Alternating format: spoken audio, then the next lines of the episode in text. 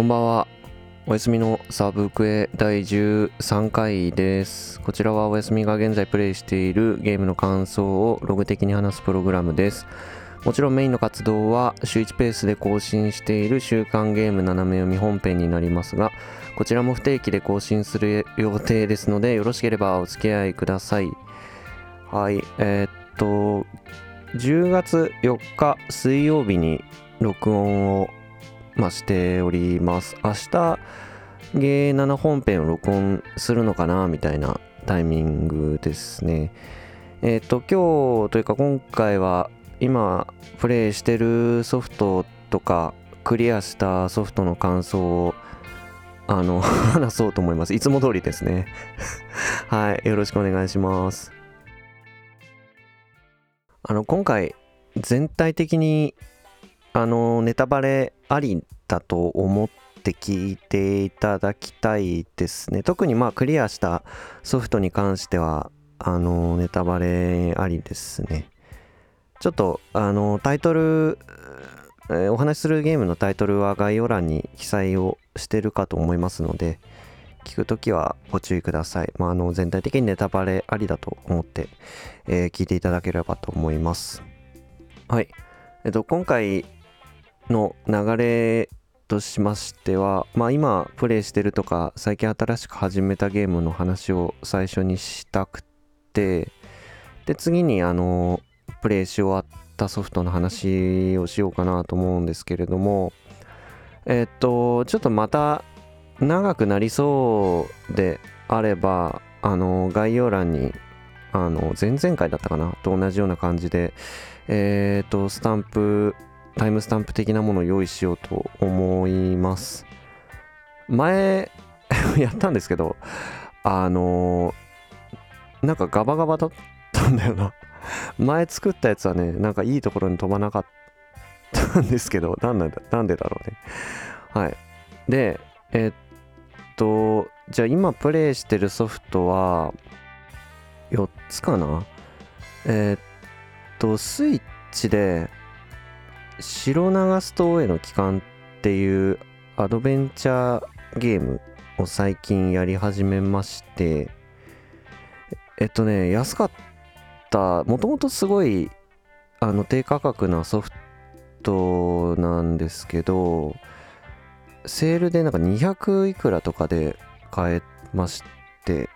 まあちょっとねこれいつ公開されてるかわかんないんですけどこの録音したやつ。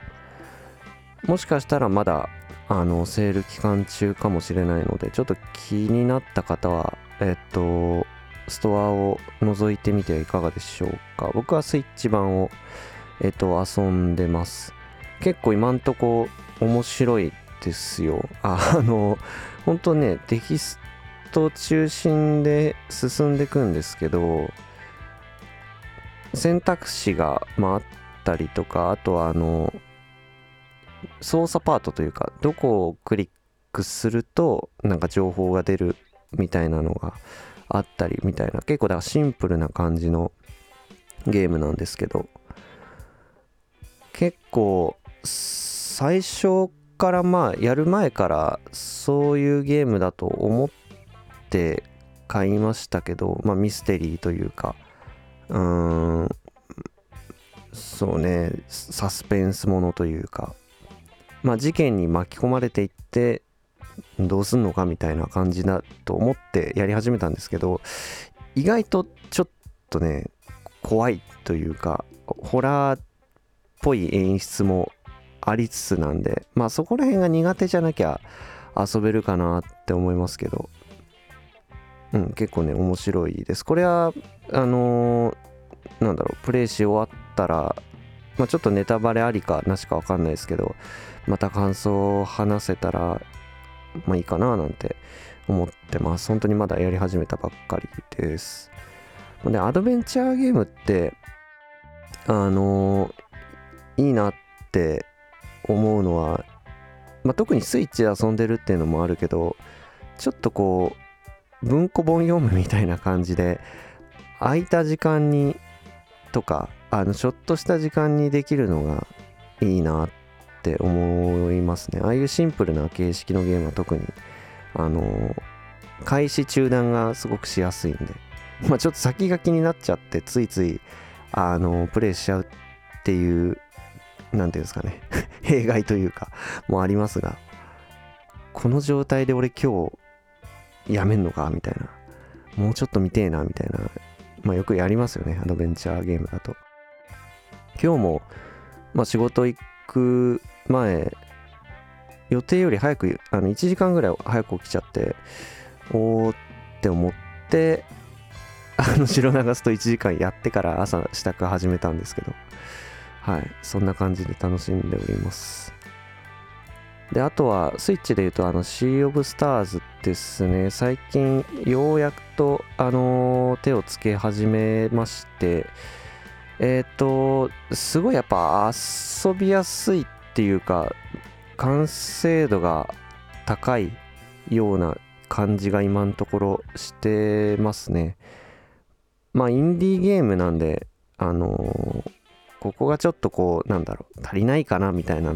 とかあってどうしてもこう国内のね特に メジャーなタイトルばっかり遊んでるんでそういうのを比べてどうかなっていうのも心配もあったっちゃあったんですけどすごい快適で。まああの イージーモードにして遊んでるというかあの秘宝っていう難易度をまあ下げる要素あれをオンにしてやってるんで余計サクサクっていうのもあるんですけど、うん、もうちょっとね ここあんまこう歯応えみたいなのを楽しむよりあのスーッと行きたいっていうのが気持ち的にあってね。そういう形で遊んでます。これもまあ始めたばっかなんでもうちょっとやったら感想言ったり、まあ、クリアしたら話したりとかしたいなと、はい、思います。はい。でプレステ5で遊んでいるのは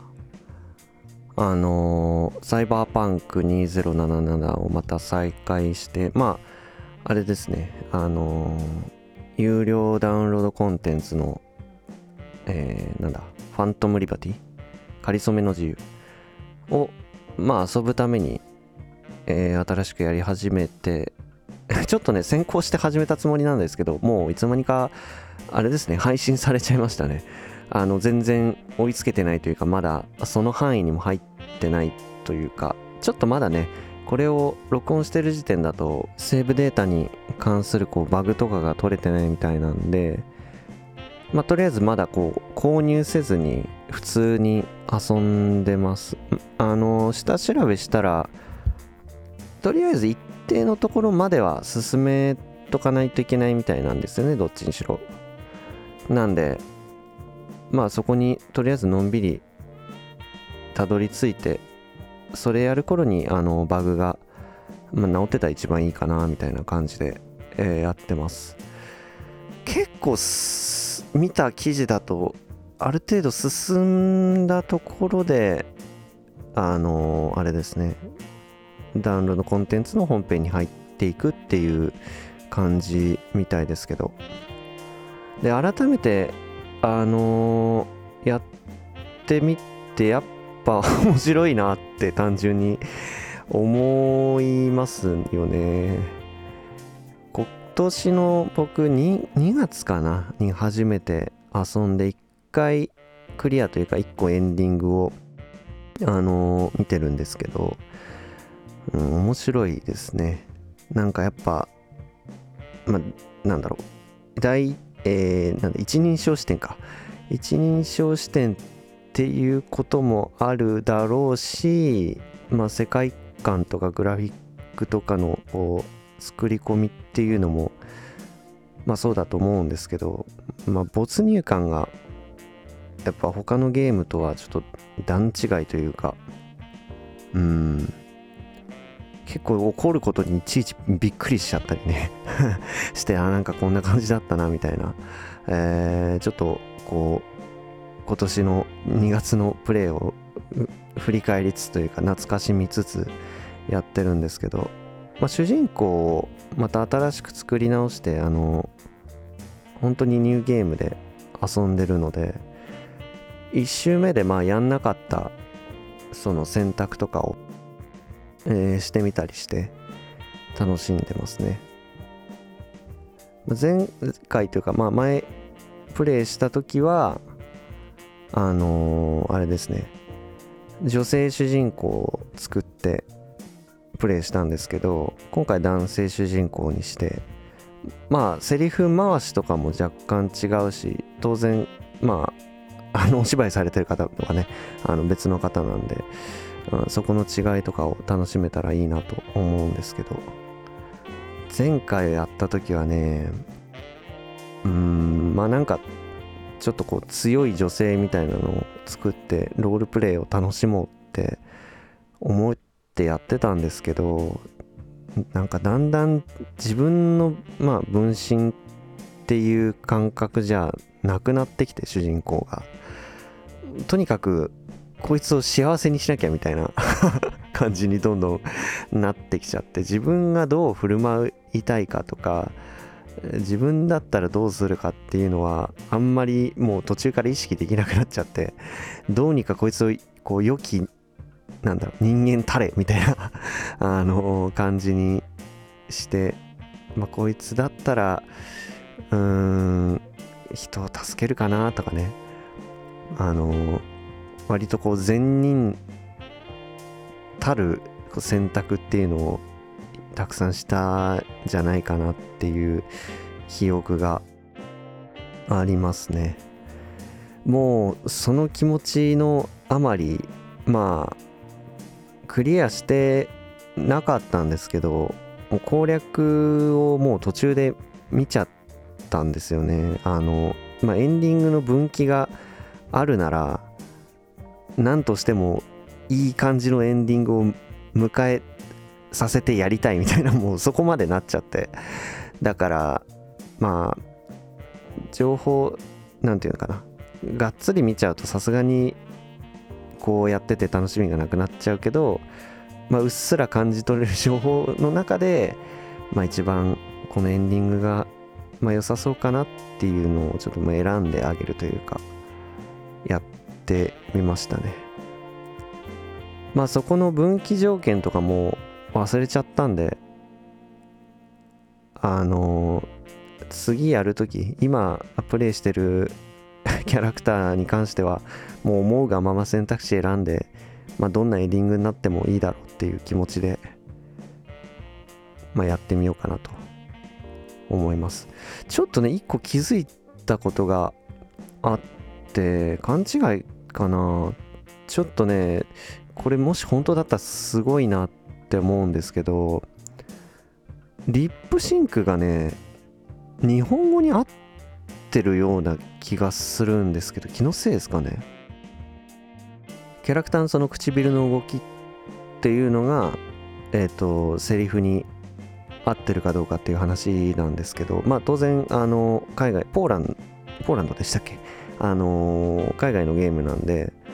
あの母国語とかね英語とかにあの口の動きが合ってて、えー、当然というかそっち合わせかなと思うんですけどどうもなんかね日本語のセリフと違和感がないんですよね。もしかしたら国ごとのバージョンというか言語か。言語ごとにリップシンクいじってます？だとしたらめちゃくちゃ大変なことしてんなって思いますけど気のせいかな？うんちょっとねその辺やっててちらっと気になったりしましたけど。あとあれですねあのネットフリックスで配信されてるサイバーパンクエッジランナーズってあのアニメーションは、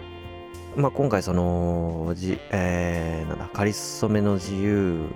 を遊ぶにあたってというか、まあ、バージョン2.0か、あの、アップデート入って新しく遊ぶにあたって全部見ましたね。あのー、感想はね、ここで言うとさすがにあれなんで控えますけど、面白かったし、胸になかなかこう刺さるものもあったし、あのー、まあ、よりこうナイトシティを歩くのが楽しくなるかなっていうふうに思うんで、まあ、見てよかったなと思うんですけど、まあ、結構見るきっかけになったのもそのバージョン2.0になって結構そのえー、なんだステータスというかあの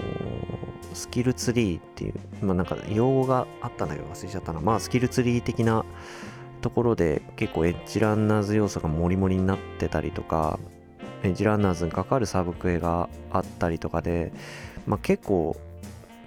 なんだろうな見れる環境にあるならもう見なよみたいな感じだったんですよね。だから最初は渋々あまあまあ見るかみたいな感じだったんですけど見始めたらまああっという間でしたね。うんなんか一気見しちゃいました。うん面白かったです。はい。であとはあのー、毎回話してんけどまあファイナルファンタジー14ですね。あの一時期ほど、ね、熱中してないというか集中してプレイはしてないんですけどまあログインできそうな時にしてるぐらいの感じなんでちょっとまあこう毎日触ってるぐらいなんだろう。いやできてはないんですがあのまあ結局前回えー、次どうやって進もうかなみたいなのをうだうだ言ってたんですけど、まあ、とにかくメインストーリーを進めてしまおうかということで、えー、っと、グレンのリベレーターに、えー、入りました。まあ、蒼天の石ガルドの次の、まあ、メインストーリーですね。で、今、えー、っと、そうだな。ウル、ウルダーじゃなくて、えー、アラミ語編というか一回そこの下りは終わってで土間に行って土間というか久金ですか？あの港町に行ってみたいなところをやってます。まあ今のところこうそんなにストーリー上大きな障害があるわけじゃないというかあのミッション的にね。なんですけどストーリー自体は結構ハードだなという印象で特にまあそのアラミ語の下りはなんか珍しくというか一回完全に負けちゃうというかもうめちゃくちゃ めちゃくちゃにされちゃってるというかあのー、まあ、なかなかしんどい展開がね続いてますけどまあこの辺も今めちゃくちゃはしょってあの話しちゃってるんでまたとりあえずこのパッチ、えー、4.0と言えばいいのか？が終わったらまとめてじっくり話したいかなとは思うんですけどまあ進行としては今なんとなくそんなところですね。まあロケーション結構また争点の時とは変わってうーんまあアラミゴはちょっとこう後輩というかななんだろうサバンナみたいな感じなのかな。砂漠ってほど何にもないわけじゃないんだけどそんなにこう自然豊かな国ではないのかなという感じですね。でえっ、ー、とドマは、まあ、行ってみてびっくり。あの和風な感じですよね。まあキャラクターもそうですけど。あのステージというかフィールドはもう本当に和風な感じで。若干あの久金はこう洋館みたいなのも立ち並んでいて。まああの長崎でしたっけ？やばい。このリアル知識のなさが 露呈する。長崎の出島でしたっけ？ああいうのをね やべえな。あのモデルにしてるのかなと思いますけど。今んとこやってて思うのは、まあ、特にアラミ語での下りはまあなんだかんだ序盤はあでもあれでもそうか。ドマでもそうか。まあ信用を得るためにというか、まあ、新しく赴いた土地でまあ、そこの人の協力を仰ぐためにまあいつものお使いというかねあの頼まれ事をやるっていうくだりがあるんですけど、まあ、その辺に取り組む姿勢っていうのも初期とはだいぶ変わったというかまあ最初は本当何にも分かんない状態でただ言われるがままはいはいはいっつってやってた印象があるんですけど今はなんかねやっぱり真剣というかまあストーリーにがっつり絡んでるところなんで結構ね入り込んでできるのがいいなと思って本当にだからその協力を仰ぐために頑張んなきゃみたいな気持ちにちゃんとなってやるんですよね。うん。まあ結構ねアラミ語はこう状況的にだいぶ困窮してるっていうのもあってまあ本当の本当に困ってる人ばっかりなんですよね。だからまあ本当に何だろう手を貸してあげようっていう気持ちにもなりますし。うん。で それあのドマに行くとですねまあ先ほどもあれしましたけどまあ和風なんですよね。全体的に雰囲気というか。でまあそこでちょっと何が困るというか 問題かというと、まあ、服装ですよね。自分の。まあ思いっきり洋風というかファンタジックな 格好をしてるわけなんで、まあ、どうしたって街の中じゃ浮いちゃうんですよね。登場人物もほとんど、まあ、和服着てるし。帝国兵ですらなんかは 和装というかねちょっとこうなんだろう日本のこう鎧をアレンジしたみたいな格好してるような街なんでどうにかならんかなとか思うんですけど。というかあのタタルさんは蒼天の終わりに 和服をプレゼントしてくれよって思ったんですけど。まあただね、ここで、まあ和服を手に入れてもいいんですけど、調達してもいいんですけど、マーケットボードとかでいくらでも手に入るかな？ちょっとわかんないけど、だろうし。ただね、あの主人公一行は、まあ主人公と同じく、まあ、めちゃくそ洋風の格好してるわけなんで、僕だけ和服着ちゃうと、あの、連れがかわいそうなんで、だから、まあ こいつらもこの格好してるし、っていうので、もういいかなみたいな こうん、俺だけなんか抜け書きするのは悪いかなみたいな感じで、うん、やってますね。まあ、それこそね、ほんと来て、もうずっと慌ただしくしてるんでまあ和服に着替える暇もないわなみたいなね感じですよね。でえー、っとまあ14はとりあえず今そんなとこでいっかな。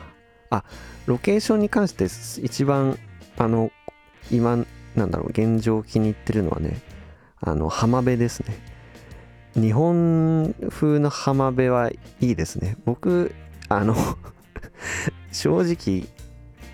なんだ、もうネガティブなこと言うつもりないけど、あんまりね、あの、和の雰囲気って、あの、響かないっていうか別に好みじゃないんですよ。あの、まあ、侍とかね、好きですけど、うん、なんか、そんなにこう 今回の舞台は和風だってなってでも、そんなテンション上がんないんですけど、正直。でもなんかね、日本の浜っていいなって、今回ちょっとやってて思いましたね。なんかあの雰囲気が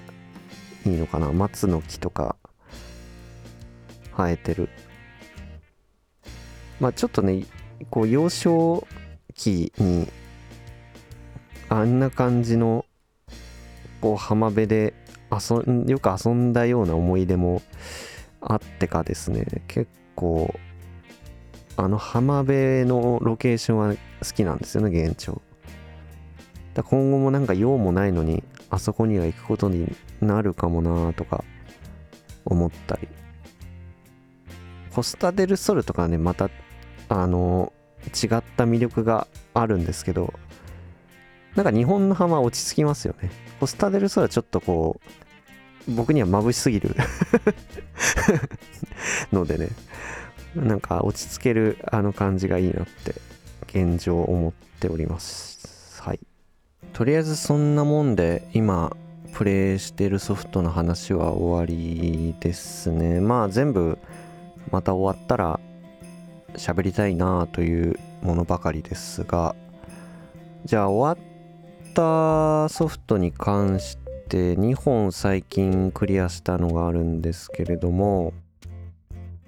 え、っとまずはね任天堂 switch で遊んだえ、っとあれですねゲームボーイの、えー、デジタルアーカイブというかえー、ゼルダの伝説不思議の木の実の、えー、大地の章これを まあクリアって言っていいのか分かんないけど一応しましたあのー、なんでこんな煮え切らない感じというかあのー、なのかというとですねまあ攻略をもうガンガン見てやっ ちゃったんですよね。あのね、難しくないですか？やった方はわかるというかど、どうかな？みんなどうどう思うんだろう？あの難易度。むちゃくちゃ難しいなって正直思うんですよね。なんかやった感想一発目出てくるもんとして面白かったまあももちろん面白かったんですけど面白かったっていうかね難しかったですよすごいですね当時普通にゲームボーイ版ま買ってまあ普通にクリアしてる人って当然いると思うんですけどマジですごいなって思いますね。できますか？あのスイッチ版でねスイッチ版というかあのデジタルアーカイブで遊ぶと、まあ、やったことある方はわかるかと思うんですけどあのあれですね巻き戻し機能がついてるからあの、まあ、ミスっちゃった。あのライフゼロになっちゃったとかあの今のとここうじゃなかったみたいなのがあったらすぐにあの何秒か前に戻れるような仕組みになってるんで、まあ、それをもう当然ガンガン使ってもう何回巻き戻したか分かんないですけどそれこそ。やるんですがうんそれでもだいぶきついとこはきつかったしで結構なんだろう誘導はしっかりしてたんでそこまでこう次の目的って何だろうとか悩むことはなかったんですけど結構ねマップがどことどこがつながってるかとかが意外と難しくてこれは多分ねあのみんなは大丈夫だったんじゃないかって思うんですけど僕がね結構方向地というかそういうのがねあんま 苦手な地図があんま読めないんであー難しくて。その辺もだ結構攻略を見ちゃいましたね。まあ有志の方というかあの作ってるページがあってすごい見やすくてめちゃくちゃお世話になったんですけど、まあ、マップどことどこがつながってるかとかあの今どこに行けって言われてんのかとかここにまあ隠し通路というかここにここから潜るとここに行けるみたいなそんなわかんねえよみたいなね。どっかにヒントあったのかもしれないですけど。っていうのはちょっと攻略をがっつり見ながらやってだからもう当時まともにプレイした人的にはお前何してんのみたいな遊び方を しちゃったんですけど。巻き戻すは攻略見るわね。お前それであのクリアしたとかよく言えんなみたいなね感じかもしんないんですけどまあ一応ね一応やりましたよ。なんかねでも面白かったですすごく。あのしんある意味新鮮というかあんまりあそこまで難易度高いのかな結局。わかんないですけど難易度高いゲームを遊ぶこともなかってまあでもよく投げずに 最後までやったなとかね個人的には思いますけど。ダンジョン攻略もまあ結構難しくてまあ、そこ攻略見ちゃったんですけど、あの、一個ね、その第一の章を選んでよかったなっていう部分があって、まあ、時空の章を僕遊んでないので、実際どんなもんかってとこまではちょっとわかんないんですけど、あの時空の章というか第一の章は、まあ、どっちかっていうと第一ごめんなさい。第一の章がどっちかっていうとアクションがまあ、メインというか重視されてるみたいな。で時空のショーはどっちかっていうと謎解きに重きを置いてるみたいな感じだったと思うんですね。実際どのぐらいその辺がこう何ていうんですかねバランス取られてるというかあの、なってるかっていうのは分かんないんですけど。ただだからその時空のショーをもしね遊んでて詰まっちゃったってなったら、まあ、攻略見たら謎解きの仕方が多分載ってると思うんで本当それをやるだけになっちゃうから なんかこう何やってんだかよくわかんないというかもう本当作業みたいな。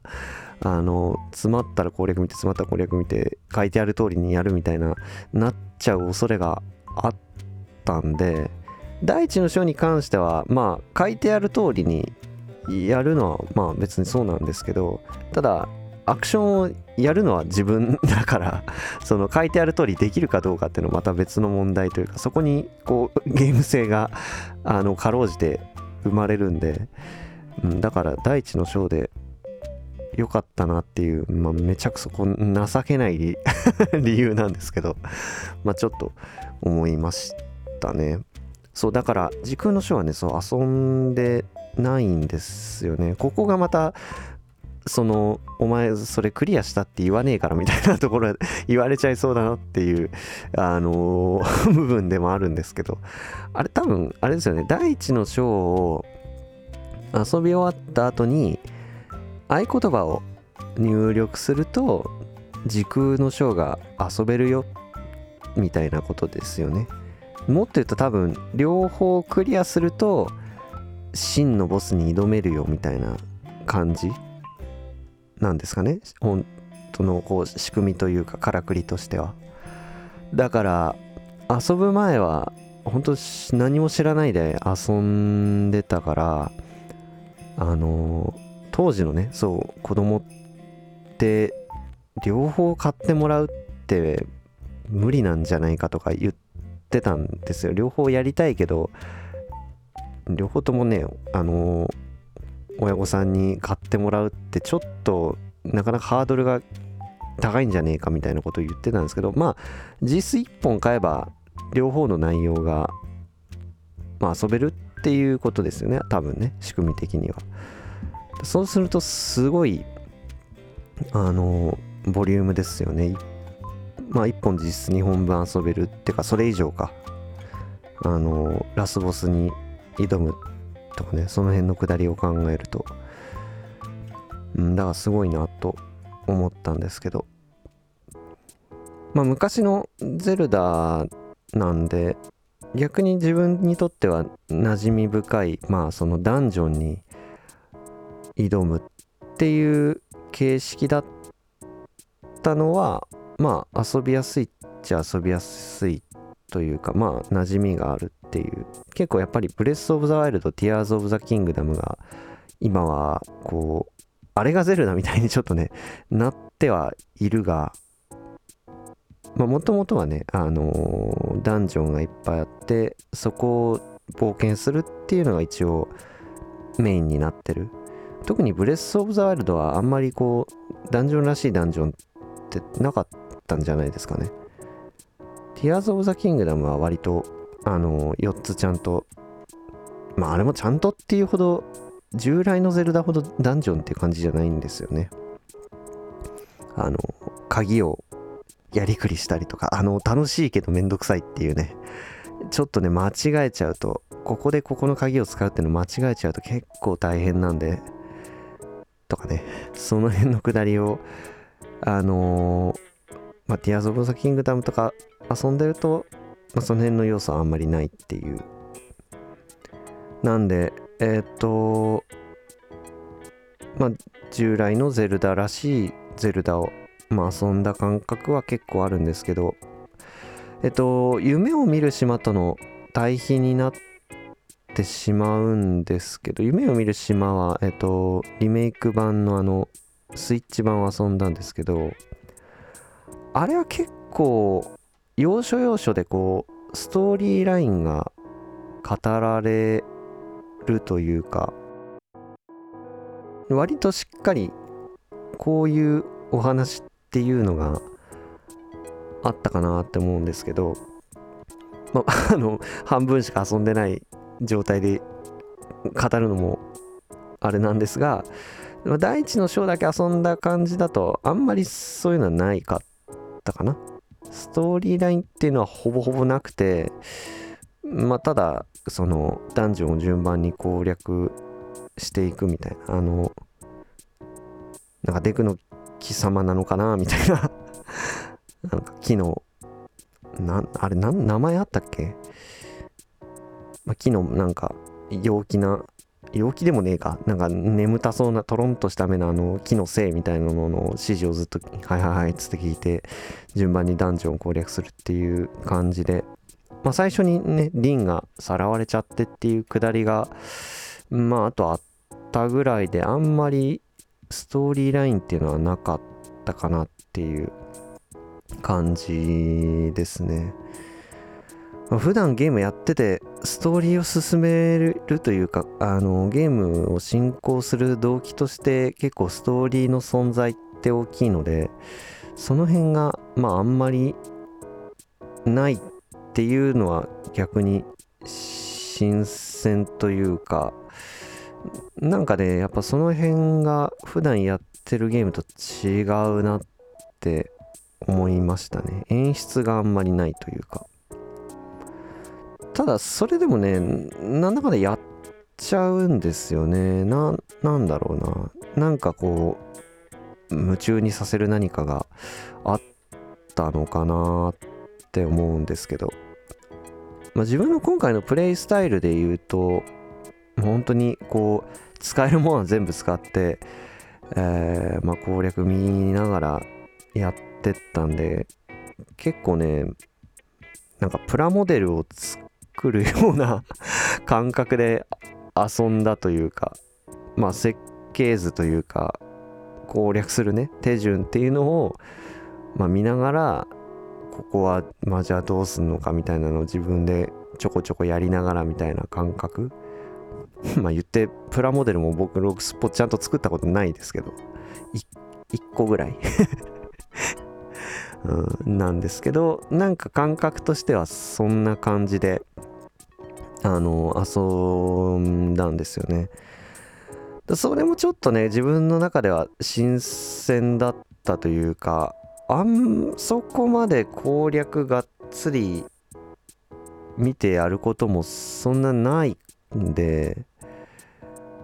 まあなんでですかね。新作であれは絶対やんないよなってやっぱ思い ますよね。新しく買ってきたソフトでもう攻略がっつり見てやるってことはやっぱしないからやっぱりああいう形でまああの一応ね定額でお金はあの払いますけどまあ無料で遊んでるような感覚ですよね。でやったソフトだからこそああいうなんだよなんていうか遠慮のないあの遊び方が、まあ、できたのかなというのもあってまあ邪道も邪道な 遊び方だと思うがまああれはあれで結構ね面白かったなと思います。曲も結構ねゲームボーイ音源ってなんかこんなだったなみたいな結構可愛いなみたいな。まあこんなだったなっていうほどそんなに当時の記憶も残ってないですけどゲームボーイ触ってた期間も短かったしまだだいぶ小さい頃だったんでそんなに記憶にあるわけじゃないんですけどでまたあのゲームボーイのソフトを、まあ、テレビで遊ぶってまあ、当時もできたのか、やり方によっては。64かなんかでやるんでしたっけ？まあ、当時もできたんでしょうけど、僕はなんか初めて、その、スイッチをドックにセットして、テレビ画面でゲームボーイの、あのー、ゲーム遊ぶっていうのをやってみたら、結構音の感じが、こんなになるんだ、テレビにつなぐとみたいな、ところの面白さもありましたね。まあ、とはもう単純にドットのリンクすげえ可愛いな みたいな。結構ねいちいち可愛いんですよね。動きというかあの、描画がね。あのスコップで穴掘る時に なんかいちいちねえほえほみたいな 感じの口の動きになるのがねめちゃくちゃ可愛いなって思いましたまあなんであんまりこう なんだろう、普段だったらね、ストーリーのことばっかり喋るんですけど、その辺の話があんまりできるソフトじゃないんで。まあでも、なんか、ゼルダシリーズ好きだ好きだって言ってる割に、そんな全部やれてたわけじゃないんで、まあずっと気になってた不思議の木の実が、まあああいった形になっちゃいましたけど、ちょっとね、あのー、がっつりできたっていうのは良かったなと思いました。はい。えー、っと最後はえー、っとライザーのアトリエ3をクリアしました。やっとクリアしました。だって今年の3月に発売したソフトだったと思うんですよね。でもちろんずっとやってたわけじゃなくてもう完全にあの中断しちゃった時期があったこともあってまあ10月になっちゃいましたけど。えー、っとだからねしゃ全然喋ってないんですよね。だこの1回にまとめるのもなかなか大変だなというか喋ってないことがいっぱいあるんでこれ、ね、中断なんでしちゃったかなってちょっとまず振り返ったんですけど確かねオクトパストラベラー2が2月に出て、それがそもそも終わってねえみたいな状況で、で、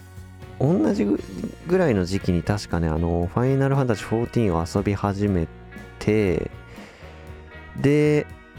5月にゼルダが、ティアーズ・オブ・ザ・キングダムが発売されて、みたいな時期だったんですよね だから、それで、ちょっとね、フェードアウトしちゃったんですよね、一回。まあ、改めて今年やばいですよね 名作揃いというか、すごい年だなって本当に思うんですけど、まあ、14は始めた時期が、あの悪いってか、お前が勝手に、お前が始めた物語だろみたいな 感じなんですけど、あの、まあ本当振り返ると、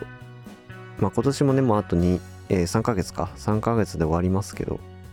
でもまだそれでもだって発売するソフト控えてるみたいな状態ですからね。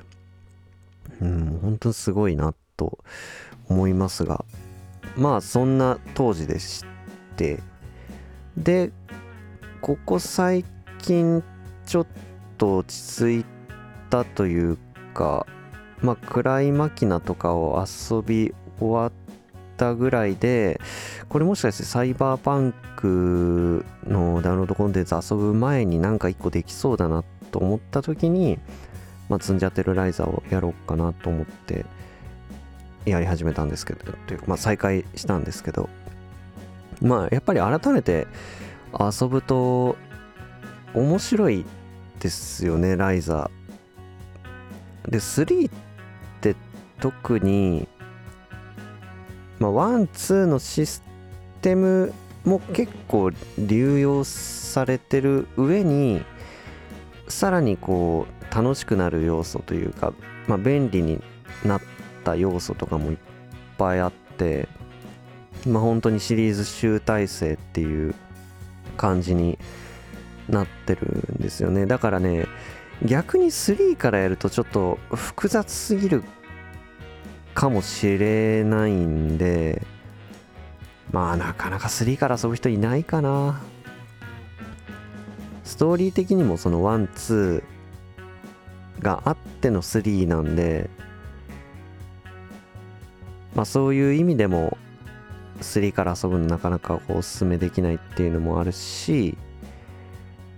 うん、そういうねシステム面で言ってもまあ1から順番に遊んでった方がまあいいかなっていうところがまあ一応あるんですけど。でえー、っとまあなんでそのシステムというかまあ本当ゲーム部分で言うと、まあ、とにかく素材を集めて調合してでそれで作ったアイテムっていうのが実際の戦トをなんだろうもろに左右するっていうところがまあ遊び応えがあるというか、まあ、楽しいところなんで、まあ、結構普通のゲームだとやっぱり素材集めとかって、まあ、好きな人は好きだろうけど、まあ、だれちゃうところでもあるっちゃあるかなって思うんですけど素材集め本当に楽しいんですよね。だんだんこうあれで使うかもしれないからここは多めに拾っとこうとかそういうこうなんだろう漫然と素材集めるんじゃなくてその先にこういうものを作ろうみたいなのをこう思い浮かべながらプレイするみたいな段階に入ってくると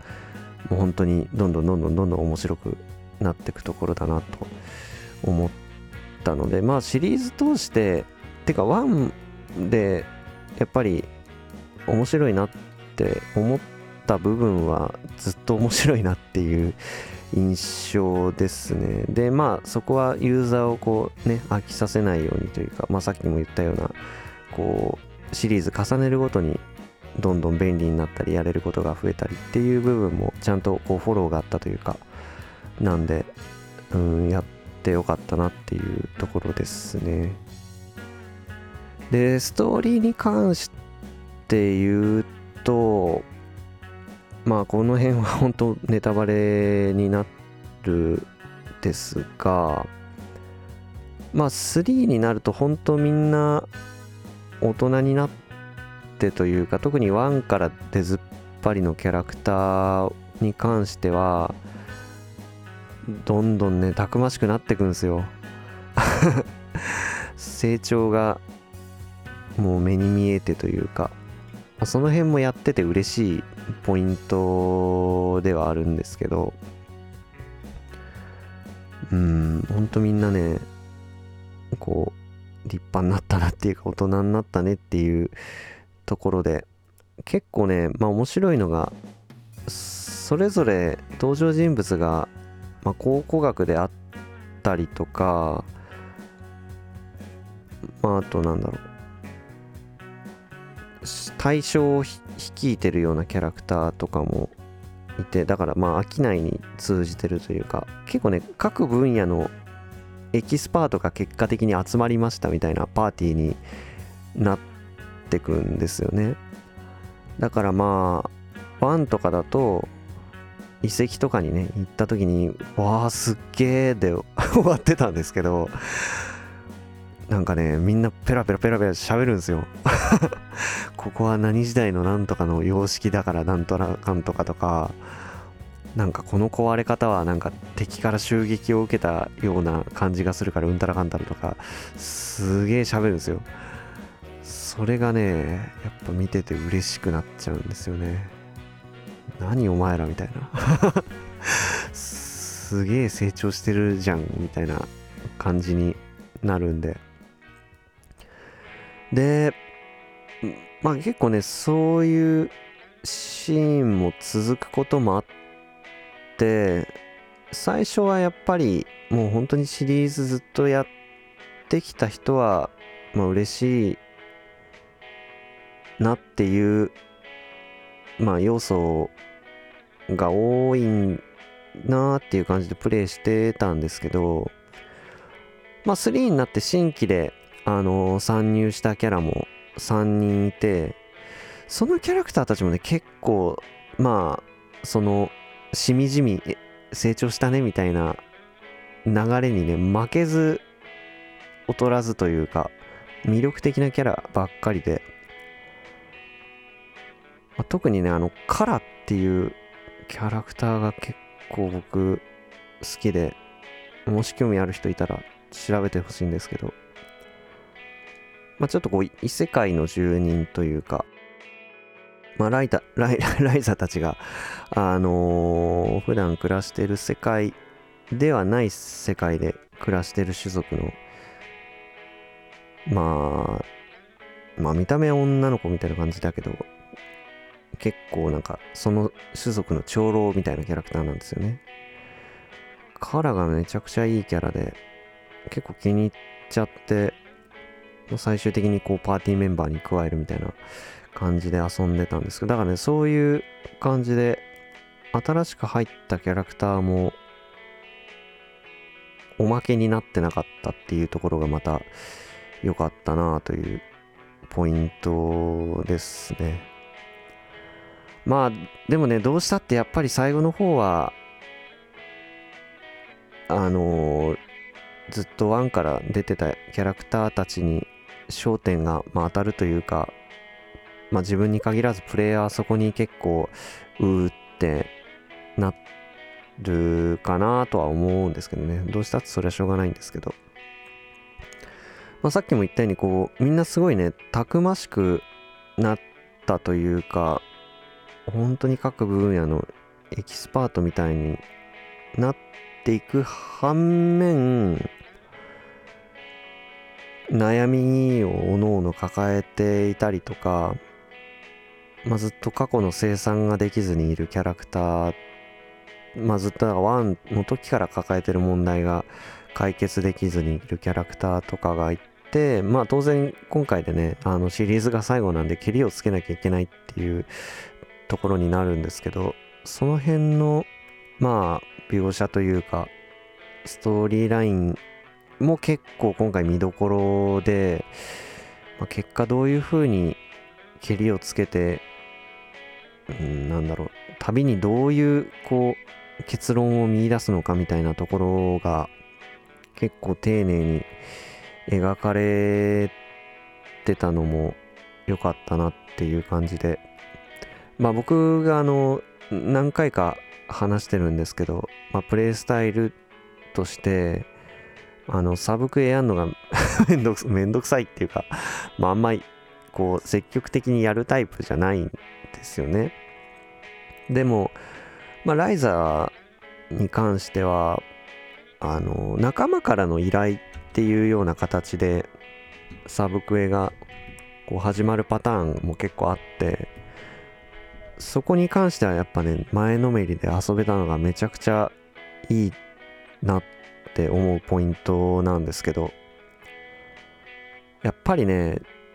知らん人 その辺の道端で困ってるなんか犬に襲われてるおじさんとかはねあんま助ける気にならないんだよね。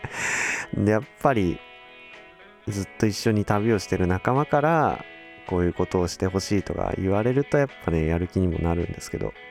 まあそんなんでメインストーリー以外も結構こうプレイするモチベーションをしっかり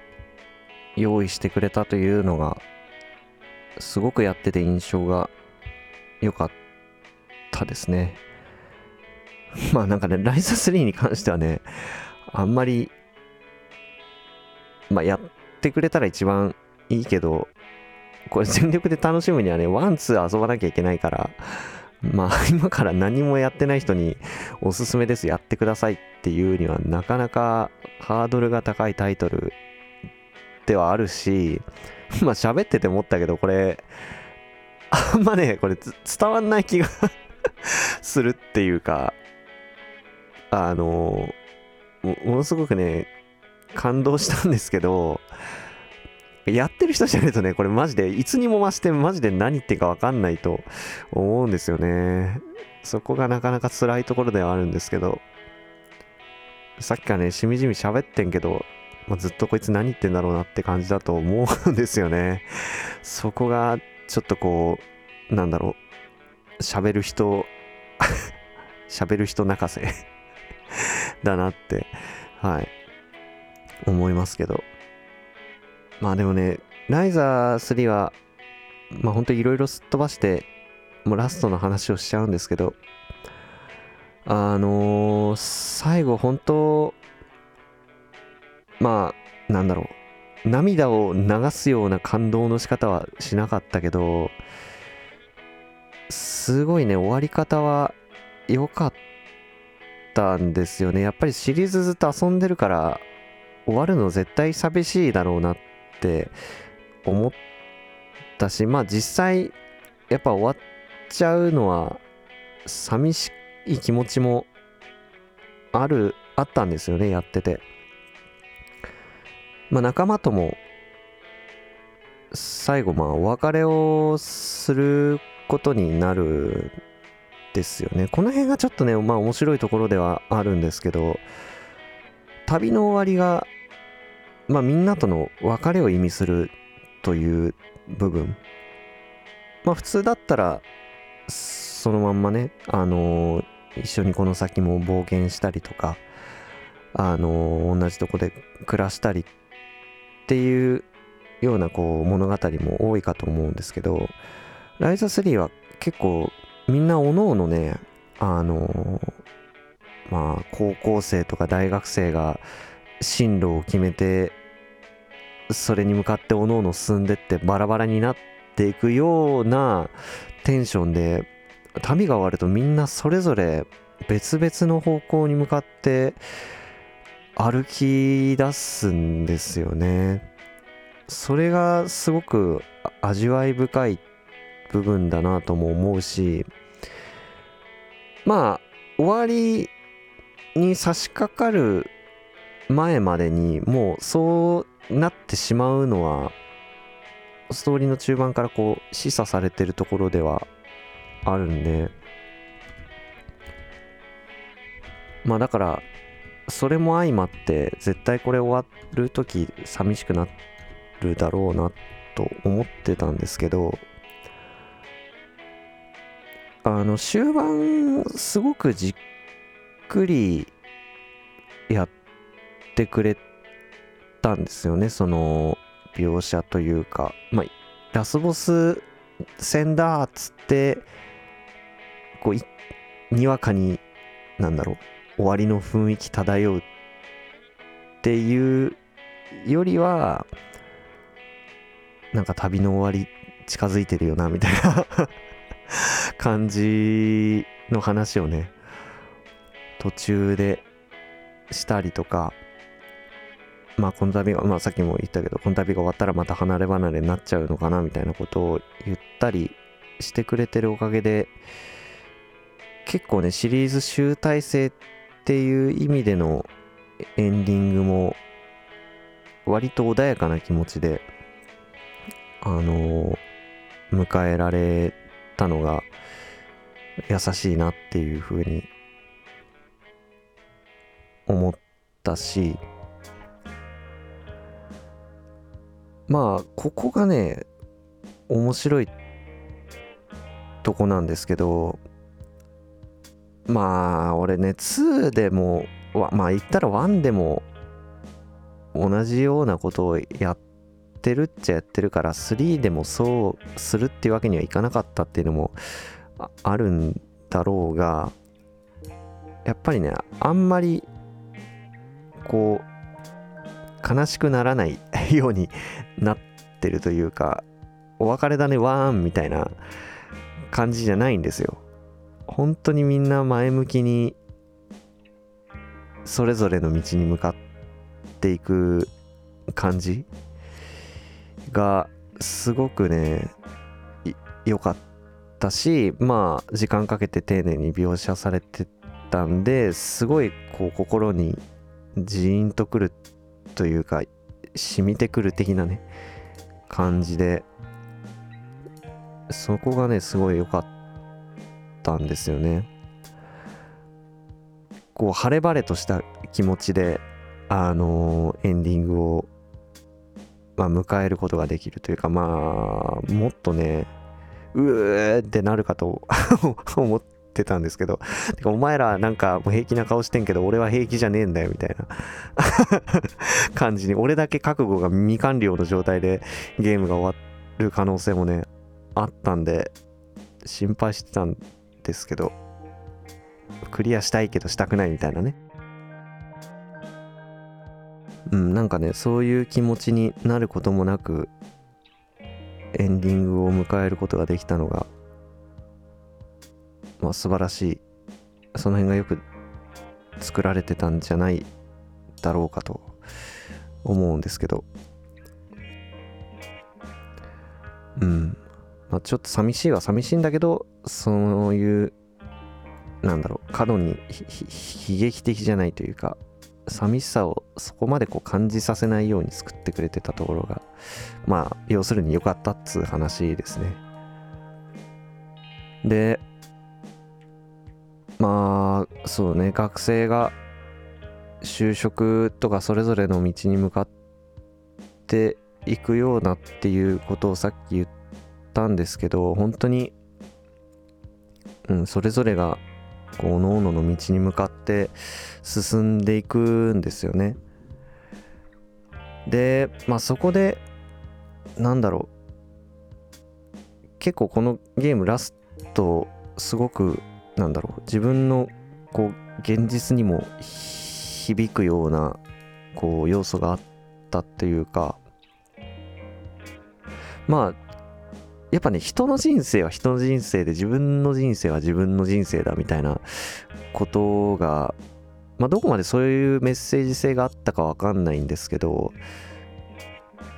すごく訴えかけてくるものがあってあそういえばそうなんだみたいな感じがすごく自分の中でハッとしたというかまあやっぱり一緒にいる人とかあのー、なんだろう普段一緒にまあ働いてる人とかでもいいし一緒に活動してる人とかでもいいんですけどはどこかね運命共同体のような気がしてたんですけど今まで自分の感覚というか考え方としては。でもまあ今たまたま一緒にいるだけでそれぞれ自分の人生があるんだよなっていうのにこう今更気づいたっていうか。うーん。まあそういうメッセージが別に強くあったわけじゃないんですけどねゲームの中に。ただあのキャラクターの話とかを聞いてる中で今更そういうことに気づいて。だから一緒にいる間はね同じ方向を向いてるかもしんないけど一緒にいない時はまあそれぞれみんなが別の方向を見てても別にそういうもんだとかあの、同じみんながこうテンションでいるわけじゃないとかね。もうほんと当たり前のことなんですけどそういうことにこう気づかされるようなところもあったりとか、まあ、あとはもうキャラクター同士のなんというか関係性はやっぱ one two three ってやってくるともういろいろなんというかね超越してるものがあるというかまあ寂しくないような演出っていう風にさっきも言いましたけどまあこの旅は一回終わって離れ離れになるけどあのなんだろう。それぞれまあみんな旅をしてて今回その旅路がこうやって交わっただけでまあ離れ離れになるけど一緒になんだろうな。一緒にはいないけど一緒に今後もなんか旅をしてるようなもんだねみたいなところまでもう関係性として来ちゃってるっていうのがまあそういうセリフがちゃんとあったからうんまあ離れ離れにはなっちゃうけどまあ寂しくはないっていうところにまあつながるのかな。ちょっとねこの辺はね 申し訳ないですけどもうね何言ってんか分かんないと思うんですよね。このやってほしいんだよな。うんこんな僕が今喋ってるほどねペラペラな内容じゃないんですよ。当たり前ですけど。やると分かってもらえると思うんですけどね。響くもんがあると思うんですけど。うーん。ペラペラですよね。スライスチーズのあのフィルムぐらい。ペラペラだと思うんですけど今僕が喋ってる内容。何言ってるか分かんないと思うし。うん。まあなんだろう。感動したっていうかめっちゃ良かったよってことがね伝わればいいかなとも思うんですけどどうせこれ多分やってなかったらな絶対何言ってるか分かんないと思うんで。うーん。まあ、ほんとねなんかすごい先延ばしにしちゃったのをまあ公開する程度にはやっぱり良かったっていうかほんと今年何回感動するんだろうみたいなね。胸にくるゲームが多いですよね。うん。ちょっとこう喋ってて危なくなるようなゲームが 泣いてる？みたいな。ゲームがねちょっと多いですよね今年は。まあなんかその辺のライザに関してはなんか人生観というかこうそういう視点を得るというかまあなんか学びを得たなみたいな感じでそんなにね押し付けがましいメッセージがあるわけじゃなかったけどそういう気持ちになったのはすごくなんか貴重な体験だったしまあこうやって喋って残しとくかっていう気にはなったですね。後で聞き返してこいつ何言ってんだろうなって 多分思うと思うんですけど。ただまあすげえこいつ感動したんだなこの時点でっていうところですかね。はい。まあだいぶ長く喋ったし半分ぐらい何言ってんか分かんなかったと思うんですけどもし最後まで聞いてくださった方がいらっしゃいましたらありがとうございました。はいというわけで今回は以上です。もうね突然終わるから。このプログラムは不定期更新です。話したいことがたまったり斜め読み本編の方からこぼれた話題があったら更新したいと思います。では、えー、最後まで聞いてくださりありがとうございました。